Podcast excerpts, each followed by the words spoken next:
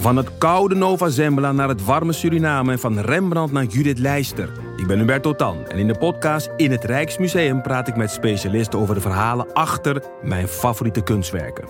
Nieuwsgierig? Beluister nu de nieuwe afleveringen. Ben jij van plan om dit jaar te starten met beleggen? Of ben je er al mee bezig en zoek je een portie inspiratie? Wij zijn eh, Jasper en Twan, twee doodgewone maar compleet verschillende beleggers. En iedere donderdag vertellen wij in onze podcast de lange termijn over onze beleggingsreis, onze lessen en met name onze fouten. En dat allemaal op een eh, vermakelijke en een langdrempelige manier. Alsof je met ons in een kroeg staat. Met een whiskytje erbij. Lekker. Dus luister eens naar onze podcast De Lange Termijn.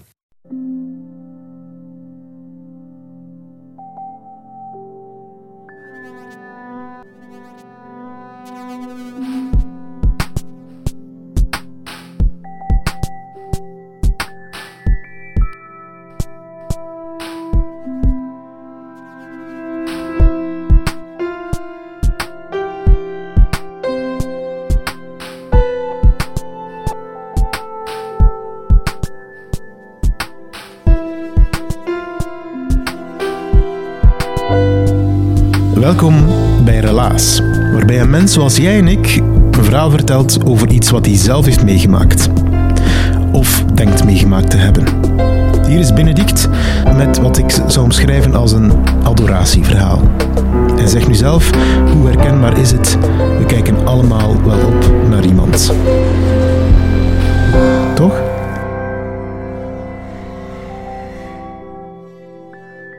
Ik kom vanavond uh, vertellen, mijn relaas doen over um, idolen. Dat is eigenlijk de titel die ik aan het stuk um, wil geven als dat moet. Uh, omdat ik iemand ben die um, van oudsher, niet dat ik zo oud ben, maar toch, al altijd is bezig geweest met mensen die iets goed kunnen. Of gefascineerd ben geweest door mensen die iets heel goed kunnen, waar ik naar opkijk, waar ik door geboeid ben. Um, het idoolverhaal, als daar één mijlpaal in staat um, door de decennia heen, is dat eigenlijk wel Clouseau geweest. Uh, als u nu naar huis wil, dan mag dat. Als u dat niet doet, ook goed. ik was een van die diehard fans uh, eind jaren 80, begin jaren 90. Ik ben geboren in het uh, nobeljaar 1978. Kunt u meteen becijferen hoe oud ik ben. En ik was ongeveer 10, 11 toen de Clouseau-mania keihard doorbrak in Vlaanderen. En ik was natuurlijk gebeten daardoor, want ja, die Koen Wouters vonden wij toen toch allemaal een bijzonder knappe gast. Uh, twintig jaar later kijk ik er anders tegenaan, maar goed. Hij was toen knap, hij kon niet onaardig zingen en hij had Vlaanderen op zijn hand en Benedict van Egem dus ook. Um, ik ben daar heel hard in meegegaan van meet af aan door eigenlijk... Um, massaal te gaan verzamelen. Dus ik was uh, bezeten van alle boekjes, zoals die in Vlaanderen in elke krantenwinkel te koop zijn. Ik spendeerde daar quasi al mijn schaarse zakgeld aan. Story, Joepie, dag allemaal, noem maar op. Ik had ze allemaal. Ik kon ook afpingelen bij de uitbaalster van de krantenwinkel voor de posters van de covers die in die standjes zaten. Die kreeg ik dan ook mee naar huis achteraf. Kleefden aan de muur, um, fotootjes, alles. Ik hield het bij. Ik heb zelfs in het geniep, maar dat mag u vooral aan niemand vertellen. Uh, heel hard geoefend op de handtekening van Koen Wouters. Het toeval wil dat hij en ik, oh jee, allebei linkshandig zijn. Ik kan tot op vandaag nog steeds perfect de handtekening van Koen Wouters nabootsen. En ik deed dat op mijn eigen affiches en op foto's. En ik ging dan ook schaamteloos soms in klas vertellen dat ik dat van hem had gekregen, wat gelogen was. Maar goed, het was een geslaagde stunt. Verzamelhoede dus. Um, de muziek uiteraard spaarde ik ook op cassettes, want dat was toen nog de ultieme muziekdrager van die uh, ja, cassettes. Hè. Ik spaarde daarvoor en ik had ze allemaal van hoezo tot zo en zo. En ze heten allemaal hetzelfde, maar goed. En op een bepaald moment evolueerde de saga danig. Um, die mannen waren natuurlijk ook commercieel heel sterk, heel aangelegd. Ze konden niet alleen goed zingen, maar ook goed merchandising slijten. En er kwam een lijn met Clouseau schoolgerief op de markt. Um, Ons moeder en ons vader die kregen er de stuipen van, want die zagen mij compleet wegzakken in dat verhaal. En die zeiden van, wij geven daar geen frank aan uit, maar als jij er je zakgeld aan, aan, hangt, dan doe je maar. Ik heb dat ook gedaan. En ik herinner me nog, uh, als de dag van gisteren, hoe ik naar de ja, papierwinkel of papierzaak in Knokken stapte, waar ik ben opgegroeid. En mijn wat was het, 350 Belgische frank op de toog zwierde voor een vulpen van Clouseau. Uh, dat was een afgrijselijk paars ding uh, met een gele opdruk. Daar stond toen zo Clouseau op en het silhouet van de vijf. Want ze waren ooit met vijf, mocht u dat niet weten. Nu nog met twee, maar ze waren met vijf. Um, en ik was daar apetrots op. Nu, kwalitatief was dat eigenlijk een waardeloze pen. Uh, die schreef slecht, maar ik had toch die Clouseau-pen. Um, en ik heb daarna mijn resterende, of het geld wat ik daarna verzameld heb, dan bijeengeraapt om iets later um, de uh, A4-ringmap van Clouseau te kopen, want die was ook op de markt. Die ik dan uiteraard signeerde met een stift eh, door Koen Wouters. En ik was zo'n beetje de, ja, de succesvolle op school, terwijl de helft van wat ik verkondigde te hebben eigenlijk een beetje fake was. Maar goed, ik was daar zeer blij mee. Um, word je wat groter en wil je die mannen op een bepaald moment ook live gaan zien. Uh, er zijn natuurlijk de tien om te zien caravans die passeren in de zomer uh, en de concerten, maar dat is allemaal zo'n beetje echt niet echt. Ik wou eens een echte ontmoeting met Koen. Dat was eigenlijk mijn allergrootste droom, want ja, die man hangt dan wel in 10, 20 fout boven je bed, uh, maar je hebt hem nog nooit echt gezien en dat wil je toch wel eens meemaken. Um, en op een dag wonder oh wonder, soms denk je het kan niet gebeuren, maar het doet toch. Um, het was in de zomer van 1992. Uh, ze waren toen eigenlijk een beetje ja, op het hoogtepunt van hun succes in Vlaanderen en ze lonkten naar het buitenland. Clouseau ging internationaal. Um, of wou dat toch proberen. En ze hadden zich opgeworpen tot het voorprogramma van Roxette, de Zweedse band, die u misschien nog kent, misschien ook niet. En ze zouden in het voorprogramma van Roxette gaan toeren door heel Europa. Nu goed, bon, tot zover het nieuws. Ik wist daar verder ook niks meer over. Maar het toeval wil uh, dat mijn papa in der tijd uh, werkte in de haven in Zeebrugge. Ik was van de kust afkomstig. Hij werkte bij de ferrymaatschappij North Sea Ferries. Later P&O geworden, wat nog steeds bestaat. En op een mooie zomerdag uh, was ik thuis, hè, 92, ik was een jaar of 13, 14, met een vriendin braaf aan het spelen. Zo. Wat doe je op 13, 14 jaar? De joepie lezen waarschijnlijk, terwijl je in de zomer op iets wacht wat niet komt. En de telefoon ging. Het was mijn vader. En die zei zo, ja, Benedict... Uh, ik heb goed nieuws voor u. Ik zeg, ja, ja, oké. Ja, ik heb de passagierslijst voor de ferry vanavond van Zeebrugge naar Hull. En weet je wie daarop staat? Ik denk, zeg, nee, ik heb geen idee, papa. Um, Koen Wouters, Chris Wouters en Bob Savenberg. Och, ik zo net niet in katzwijm aan de telefoon. Dus die schepen vanavond omstreeks half vijf in uh, richting Groot-Brittannië. De pers weet daar niet van, dat is strikt geheim, maar ik dacht, ik bel mijn dochter toch maar. Dus als je ze wil zien, dan moet je komen. Nu, die telefoon is, denk ik, binnengekomen ergens half twee. Die vriendin van mij was ook grote fan. En wij zo in half hysterie. Ze komen naar Zeebrugge, wij daar naartoe. Dus op ons fietsje gesprongen, toch wel wat wij toen dachten hippe kleren aangetrokken. En ook de kuif, die wij hadden heel hard in de gel gezet. En naar Zeebrugge gefietst. Vanaf Knok is dat een mooi tochtje in de zomer. En we hadden ook een vragenlijst uitgewerkt, want wij gingen zeker minstens 25 vragen stellen aan Koen Wouters. Dus wij naar Zeebrugge op ons dode gemakje, denk een dik uur, anderhalf uur max, en we waren daar. Het was dan drie uur. Maar ja, die mannen vertrokken om vijf, half zes. Dus wij komen in de gate van dat uh, ferrybedrijf, of de, de instapbalie, zeg maar. En er was niemand, maar de verantwoordelijke zei van, wat doet u hier? Ik zeg, ja, er komt straks iemand die met de boot naar Engeland gaat en die gaat hier passeren en we willen die ontmoeten. En die keek zo van, oké, ik heb het al door. U mag daar op een stoeltje wachten.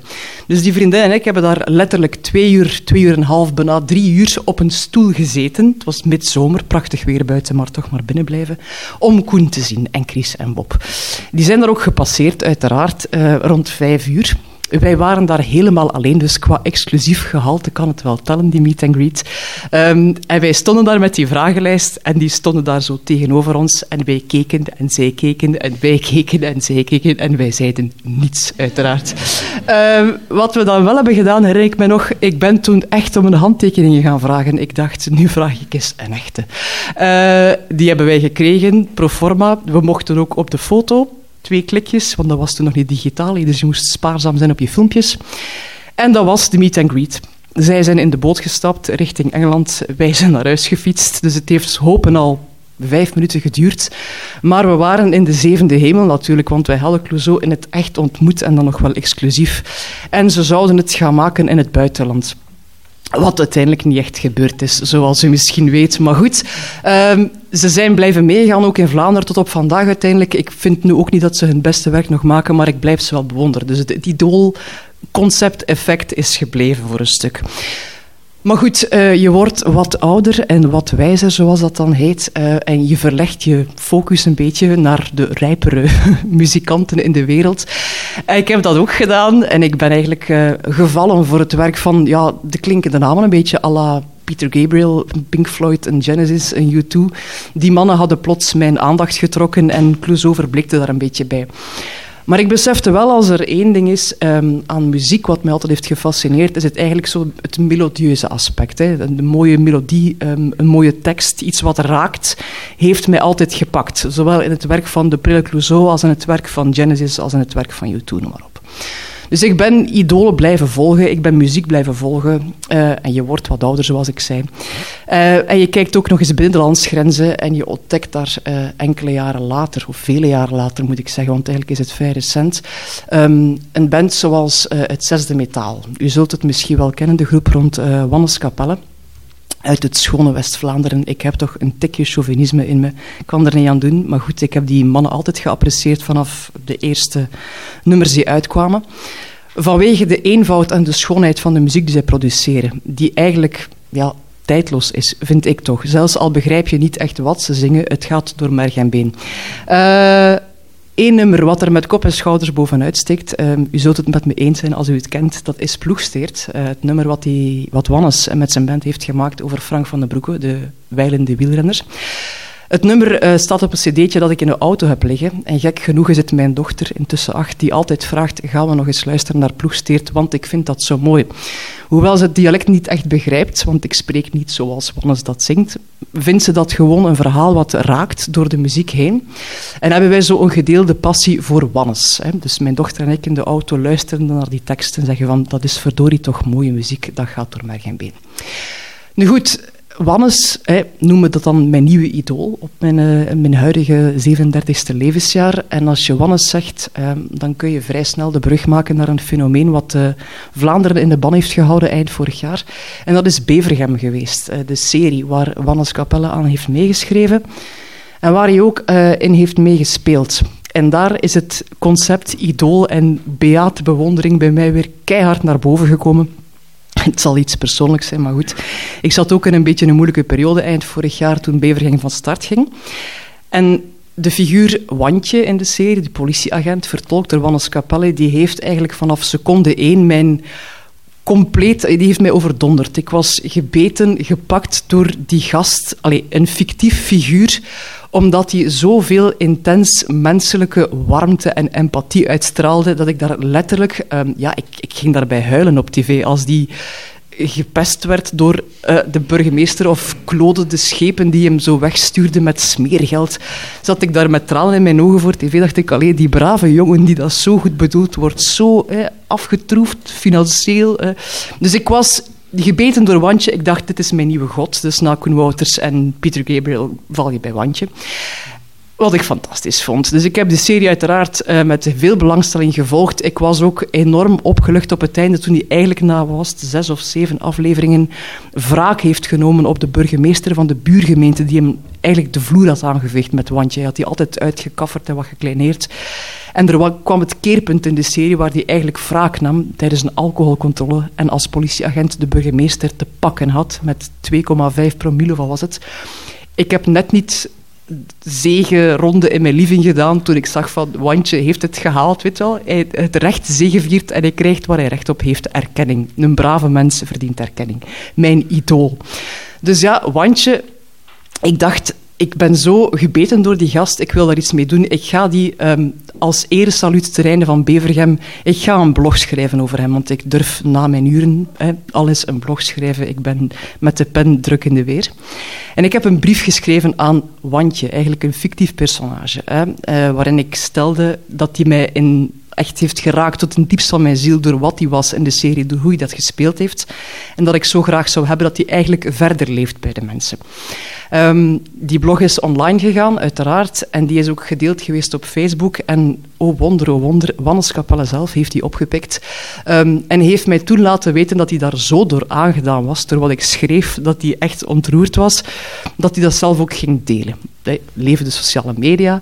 Dat heeft tot, uh, ja, ik, niet dat ik kik op cijfers, want ik heb niks met cijfers, maar er waren plots um, tegen de duizend likes en honderden delingen. En ik had zoiets van, oei oei, zo'n simpel verhaal uh, over een idool van mij neemt proporties aan die ik eigenlijk niet had zien aankomen. En eigenlijk bestaat Wandje ook niet echt. Dus dat mensen daar zo in meegaan, vond ik geweldig. Nu goed, um, het verhaal dooft een beetje uit. Bevergem is voorbij. Maar mijn kinderen weten dat uiteraard wel, want mama is fan van Wandje. Dat vertelde ze ook op school. Mama heeft iets met Wandje. en het toeval wil... Um, wij wonen in een appartementsgebouw in het Schone Brugge. Bijna zo mooi. Allee, Gent is bijna even mooi als Brugge, zou ik zeggen. Maar Brugge is nog een tikje mooier. Um, in een leuke buurt, um, waar wij heel graag vertoeven. Maar het gebeurt al eens, zoals het in een appartementsgebouw het geval is, dat je wat uh, overlast met buren ervaart uh, om de een of andere vage reden. En er was iemand in het gebouw, of er is iemand in het gebouw, die het al eens bond durft te maken s'nachts. Tussen middernacht en zes morgens vinden al eens wilde feestjes plaats in ons gebouw met luide muziek en veel geroep en getier. Ik ben een absolute voorstander van feestjes, maar niet als ze mij uit mijn slaap houden. En op een nacht heeft dat eigenlijk geleid tot ja, een crisismoment waarop de politie moeten tussenkomen. Het geluid was zodanig bombastisch en iedereen lag wakker dat de politie is opgeroepen om vrede te scheppen in het gebouw. Dus dat was een nacht, ik denk dat het ergens december of zo was. Er uh, was een oproep gedaan. En om twee uur s'nachts komt er dan een combi aangestoven in de straat in het Vredige Brugge met zwaailichten. En er wordt aangebeld bij de bovenburen, die uiteraard het geluid veroorzaakten of het lawaai veroorzaakten. Bovenburen zijn zodanig in de lawaai verzonken dat die uiteraard de bel niet horen en dus niet open doen. Uh, waarna er dan bij mij gebeld wordt om twee uur s'nachts.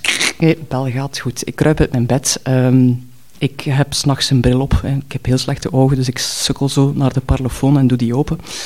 Um, en er komt een eerste agent naar boven, um, een oudere man. En die zegt tegen mij, zo, oh, wat is dat er allemaal? Ik zeg, ja, uh, ja hey, nachtlawaai en feestje en ik kan niet slapen. Goed, ja. Die loopt door naar boven, naar de volgende verdieping. En daarna komt er nog een agent. En ik had mijn bril wel op, dus ik zie wel, maar niet zoals ik zie met mijn lenzen. En het was ook nacht, dus ik was zo half wakker, niet wakker. En ik zie die staan en ik dacht...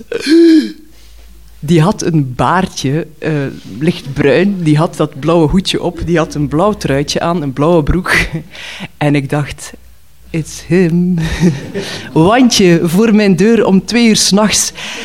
En ik kijk en die gast kijkt naar mij, die agent, sorry. En die zegt zo, is er iets? En ik zo, nee, nee, nee, nee. En ik had bijna de reflex gehad om te zeggen van... Um, mag ik mijn smartphone gaan halen en mag ik een selfie met u? Maar toen dacht ik van, het is een politieagent in dienst s'nachts, die gaat dat niet appreciëren. Dus die loopt door naar boven, ik doe mijn deur dicht en ik kruip terug in bed. En ik dacht, maar heb ik dat nu gedroomd of niet? Dat is gewoon een agent en die lijkt als twee druppels water op wandje. Dat kan toch niet waar zijn dat een idool gewoon echt bestaat? Iemand fictief uit een serie, dat die in Brugge rondloopt... Nu goed, die interventie passeert, het geluid dooft uit diezelfde nacht. En een paar dagen later uh, tref ik mijn broer, die ook in Brugge woont, die brandweerman is. Dus die staat in close contact met de politie enzovoort. En ik vertel hem dat verhaal. Ik zeg, ja broer, witte, er was hier lawaai een paar dagen geleden en ik had een telefoon, of er was een telefoon gelegd naar de politie. Um, en die komen hier s'nachts toe en er komt daar een gast mee of een agent en die lijkt zo sprekend op en die kijkt naar mij, mijn broer, en zegt hij, Wandje. Ik zeg, ja, bestaat die echt? Hij zei, ja, er is hier een agent in Brugge en iedereen noemt die sinds kort Wandje, want die ziet er helemaal hetzelfde uit. En die is ook altijd heel vriendelijk tegen de mensen en aimabel en zachtmoedig. En...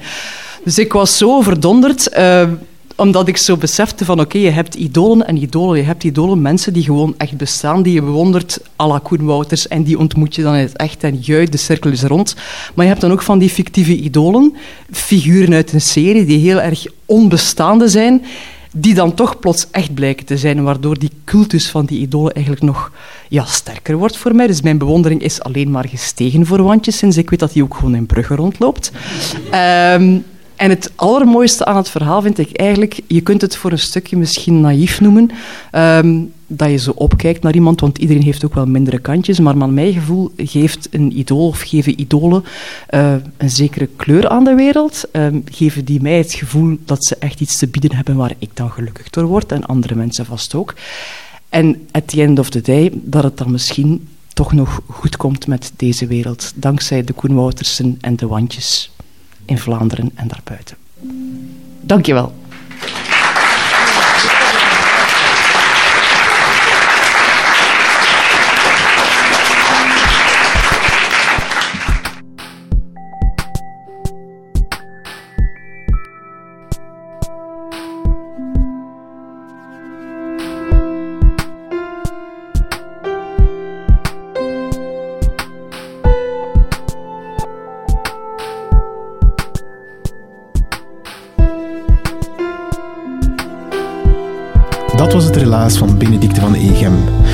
Vertelde het in april in Husset in Gent.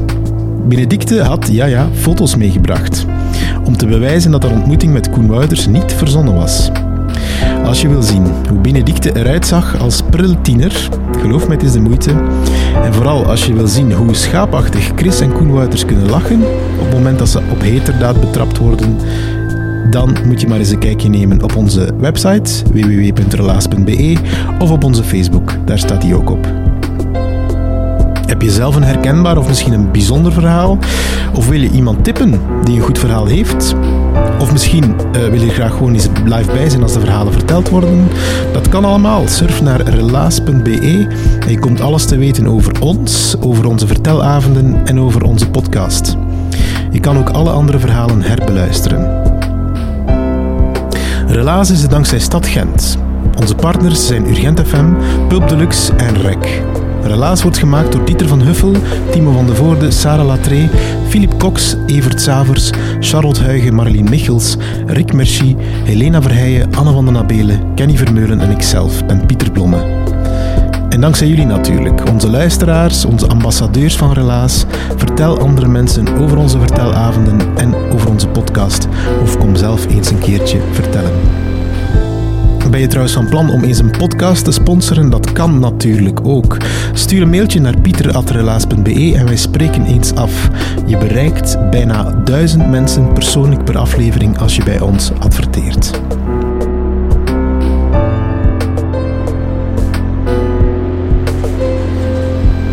Like ons op Facebook, gewoon relaas intypen. Abonneer op onze podcast, dat kan via Soundcloud of gewoon via iTunes.